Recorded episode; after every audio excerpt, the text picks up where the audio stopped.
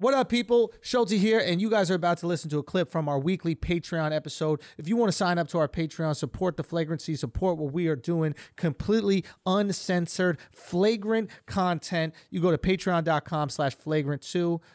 With no more interruptions, here is the exclusive clip. Apparently, there's something going down in Afghanistan. I don't know. Uh, people have been talking about it a lot, so we figured why not talk to a journalist who's actually on the ground? Okay, we've got boots on the ground or sandals, maybe in your case. we have with us journalist, scholar, um, and verified Twitter account. The only reason I replied, uh, Ali Latifi, okay, who is in Kabul right now. He is in Kabul right now. Uh, he is he is looking at our set. The only thing he commented on was the gold AK-47. So you know shit is going down in Afghanistan. Somehow he's smiling. Um, and he is he is cheerful and he looks like an Afghan George Lopez. Welcome to the show. um, Órale. uh, welcome to the show. So obviously we have so many questions. Please tell us just right now. You are uh, you were born and raised in Kabul, correct? No, I was Just- born in Kabul. I was raised in California. Okay, so you're born in Kabul, raised in California.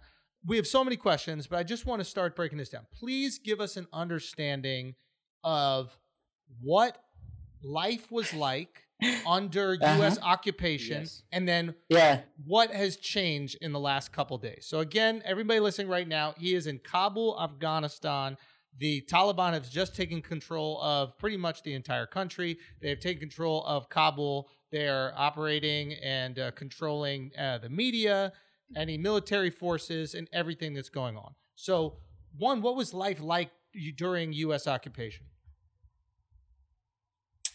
Um. It's okay. It's it's a country of of of of like, and I know it's kind of a cliche, but it's a country of like really really really large contrasts, right? Yeah. So you know, you you will see a fancy high-rise building. You know, there's one across from me that has a dome on it that looks like the U.S. Capitol.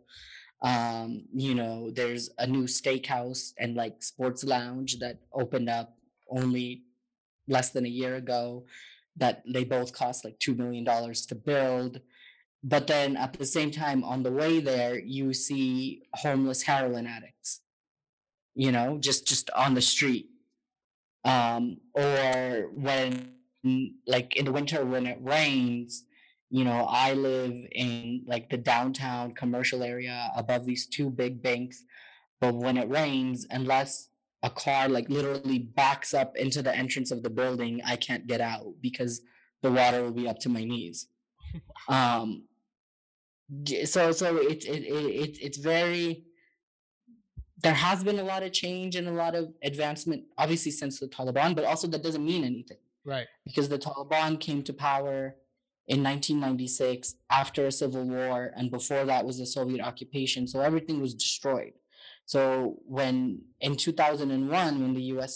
started their occupation, um, there was nothing. It was it was literally zero, right? Mm, So if you go from zero to one or zero to 10 or even zero to like 30 or 40, it's still a huge improvement, you know? right. Right. Um, and so that's really what it was like because, you know, you would go places where the nearest hospital was like 40 kilometers down an unpaved road right. you know, uphill. Um, so if you were poor, what would you do? You know, Right. or where the nearest school was like that. Um, So there are rich So- people there. They were living good lives. They were eating Yeah. at steakhouses, etc. But there are Yeah. incredibly poor people as well. So that discrepancy in wealth is is very difficult. I think most Americans right now are watching what's happening and they're going, "How the fuck can a terrorist organization?" Because that's how we see the Taliban, right? We Yeah, just yeah, yeah. we hear Taliban and we're like, "Oh, that's no different than ISIS, no different than Al Qaeda." Mm. Like we think they're all synonymous, right? And uh, so forgive our ignorance if we don't understand if there's more of a political motive there, what's going on. But how can a terrorist organization, right, of a bunch of dudes, right, just it seems like running around on the back of Toyota Tacomas take over an entire country in a, a few days. Can you explain In how 11 that days. happened? And if that is what happened. it happens because of poor planning Mhm. from the US side and the Avalon side. It happens from corruption on the US side and the Avalon side. It happens because of a really smart, astute Taliban that took advantage of a situation. It happens because of a peace deal that Trump signed with them that emboldened them and made them feel. I mean, they were victorious, but it, it solidified their idea of victory. What was the You peace know- deal that Trump signed? So in 2020, on, on February 29th, 2020, uh, Donald Trump signed Month. Very important. Black History Month leap year. Yeah. uh, Donald Trump They can uh, leap. signed si- signed a peace agreement with the Taliban that basically said they were supposed to leave in May of this year. They mean Um, the U.S. part- the U.S. Right. Yep. Sorry, the U.S. was supposed to leave in May of this year, and part of the agreement was that in exchange for that agreement, the Taliban would not attack U.S. or foreign soldiers or targets of any kind, um, and that the U.S. would agree to draw down their forces to hundred percent and allow push for the Taliban to have five thousand of their prisoners released Mm. um so that was was it it you know like the taliban let's be honest were already winning military militarily even before that Mm. but this just this was like the icing on the cake you know this this this this set it for them and they were like look we got an agreement from the us you know I mean, it you know seems we've to been me. asking It seems to me that agreement is just here's the keys. It's your country now. That's, that's a- exactly that's that because because then then then you know they, they were meeting with other countries in the past because in 2011 obama approved for them to go to doha to have like a political office right. where they were supposed to discuss peace Yep. and ever since they first got there they were having like secret meetings with westerners and with regional countries and Right. um, Europeans and all of this, but uh, it wasn't like it was never like you know fully formal and recognized and and uh, you know made public. You know, it was Right. still very hush hush. right. Yeah. After the peace deal, the Taliban went on a world tour. Yeah. They were they were emboldened. Yeah, and they were everywhere, and they and they were going on this diplomatic mission and assuring different countries that when we come to power, like they told China, you don't have to worry about the Uyghurs. We won't, even though they consider themselves to be an Islamic movement, they turned their back on the Uyghurs. You know, they told Tajikistan and Uzbekistan, like, you know, we won't let these armed groups from your country into our country they told Russia, you don't have to worry about those Central Asian armed groups. You don't have to worry about Da- Daesh or ISIS. So or they whatever." made all Um, these deals with all these other Yeah. countries, and so Yeah, now yeah, yeah. all these other countries are supporting them, uh, becoming the the the the reign of ruling power, party. the ruling party, because it's beneficial for these other countries. Ah, so the way the media is portraying this back home is that the Taliban like just completely rinsed the Afghan national forces at ANF. It's called. ANSF. All right, guys, we're gonna take a break from this exclusive Patreon clip because I gotta tell you about the best bong in the business. The best way to smoke your weed, your CBD. Shit, I don't even know if people are smoking tobacco out of bongs, but if you want to do it, you could do it, and that's with Freeze Pipe. Okay, there are two types of cannabis smokers out there: those who suffer from burning, scratchy throats, and those who smoke a Freeze Pipe. With Freeze Pipe's freezable glycerin coils, you'll enjoy the colder, bigger hits without the throat burning or intense coughing. Today, right here, I'm holding their King of Cold and newly released the Freeze Pipe Bong Dual. With two levels of water filtration and their largest glycerin coil, this thing is like taking bong rips from Mr. Freeze's ice gun. The secret is freezable glycerin chambers that cool smoke by hundreds of degrees, mm. okay? For smoother and bigger hits. When you smoke, the smoke passes through these frozen chambers and it's instantly cooled for a much nicer hit. You'll feel it instantly. Your throat and lungs will thank you. Trust me on this. Check out this bong or Freeze Pipe's entire line of unique pipes, bubblers, bongs, and dab rigs at thefreezepipe.com. Use the promo code flagrant and save 15% off your first order. Go to thefreezepipe.com. That's www.thefreezepipe.com to get yours today and use the code flagrant and save 15% off your first order. Okay?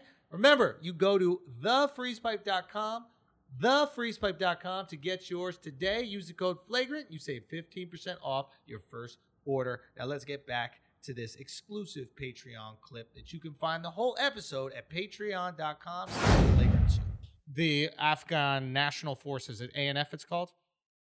ANSF. ANSF, right? And but yeah. in reality, there was no pushback. In reality, this was the agreement. It was once America's out of here, we're taking over, and everybody knew that. So we're pretending as if there was some war going on the last few days when it's all bullshit. Everybody knew exactly what was going to happen. Part of it, You know, I mean, there there was a war and there was a pushback, but the pushback came from security forces that had already been suffering for so long and didn't have the support that they needed. You know, I've been saying this everywhere. I've been reporting on this since 2011. I've been going to the provinces, I've been meeting with people. I remember meeting police and soldiers who had to buy their own boots, you know. I remember talking to police and soldiers who said they didn't have food to eat, who hadn't been paid in months in some of the most dangerous provinces in the country. Mm. Mm. You know, and then also they're serving areas where there really isn't necessarily much development right. or advancement. And you know, like there there were cases where where soldiers would die and, and their family would have to go and get the dead bodies somehow and either bring them on the back of a taxi or get one of the private airlines to allow them to charter it for free. So they to, had to bring no the loyalty back to yeah. the ANS ANSF because the ANSF yeah, the government the government the government was super corrupt, right? Right. And so they weren't getting, you know, like they were asking for weapons, they weren't getting it. They were asking for support and backup when they came under attack. They weren't getting. There were instances before in the past when districts, uh, provinces were about to fall, but the people around the president were lying to him and saying like, "Oh no, it's not that bad." Mm. And only when it when it was teetering on the edge did he find out the truth and then do something. Uh, let me ask you a question real quick. You talked about yeah. how um, there was a lot of corruption, and the U.S. Yeah. Biden in a speech yesterday said they were funding the Afghan military. What was yeah, happening to the money? Do you have any idea? Obviously, they didn't get it. There was corruption. Where was it going? Do we know? Contractors, contractors, and subcontractors, right? Because everything was contracted out uh, to, to all kind, you know like people within the ministry of defense and within the ministry of interior were corrupt mm-hmm. you know they from the top were skimming they were making deals with their friends and getting cuts themselves mm-hmm. you know yeah. and and finding like the cheapest sort of alternatives or the easiest alternatives like there was investigation did so there's a us uh, body called the SIGAR the special investigator general okay. for Afghanistan reconstruction, and they they basically have for the last almost decade have just been uh, going and um, just evaluating all, all of the spending in the U.S. and they found that they spent something like tens of millions of dollars on camouflage uniforms that do not suit the Afghanistan environment at all. Huh. Do you get what I'm saying? Like they were made yeah. for like a jungle scenario or something. Yeah, like for yeah. Vietnam, left over you know, in the seventies. Yeah, yeah, like Vietnam or the Amazon or something. so know? this is uh-huh. interesting. so there's all this corruption that exists within the regime and power yeah. that the U.S. is backing, and because of that corruption, the people of Afghanistan don't feel any loyalty, right? Yeah, very little. They're, or they feel very little loyalty. So they're like, I'm not going to risk my life fighting for these people that aren't even taking care of us especially if they're out of here and I'm no longer going to be getting paid. Like it's one thing if you're getting stipends, you're getting food, they're keeping you alive. But if the U.S. and the the, or the people that are essentially backing the NSF are saying we're out of here, then they're like, what the yeah. fuck am I fighting for? And at the same time, you had Taliban showing up to these districts with pictures of them standing next to like foreign officials, including the US officials, and saying, well, you know, we're going to get the country in a few weeks, anyways and they already promised us this district, so you might as well just oh lay down your weapons. God. So they're going to these places. Huh. These are like remote villages. They're not having access to the internet. Yeah. They're not watching fucking CNN. Exactly. And they see a yeah, yeah. picture of the, the Taliban guy next to Xi Jinping or the Taliban guy next to like the British Prime or something like that. And they're like, oh, I guess the Taliban is ruling. We don't even need a fight. We're just going to walk up. This is fascinating.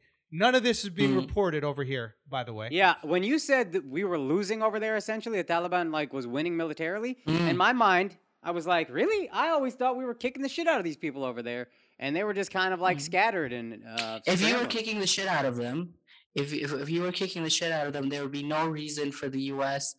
to have this visa fiasco where they set up this, these visas to get interpreters who worked with the US military out, and then later journalists and prominent mm-hmm. women and human rights workers right. and all of that, which I kind of have to say is like that whole program was a lot of bullshit.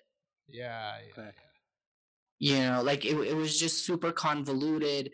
It didn't make any sense. You know, people couldn't get in direct contact.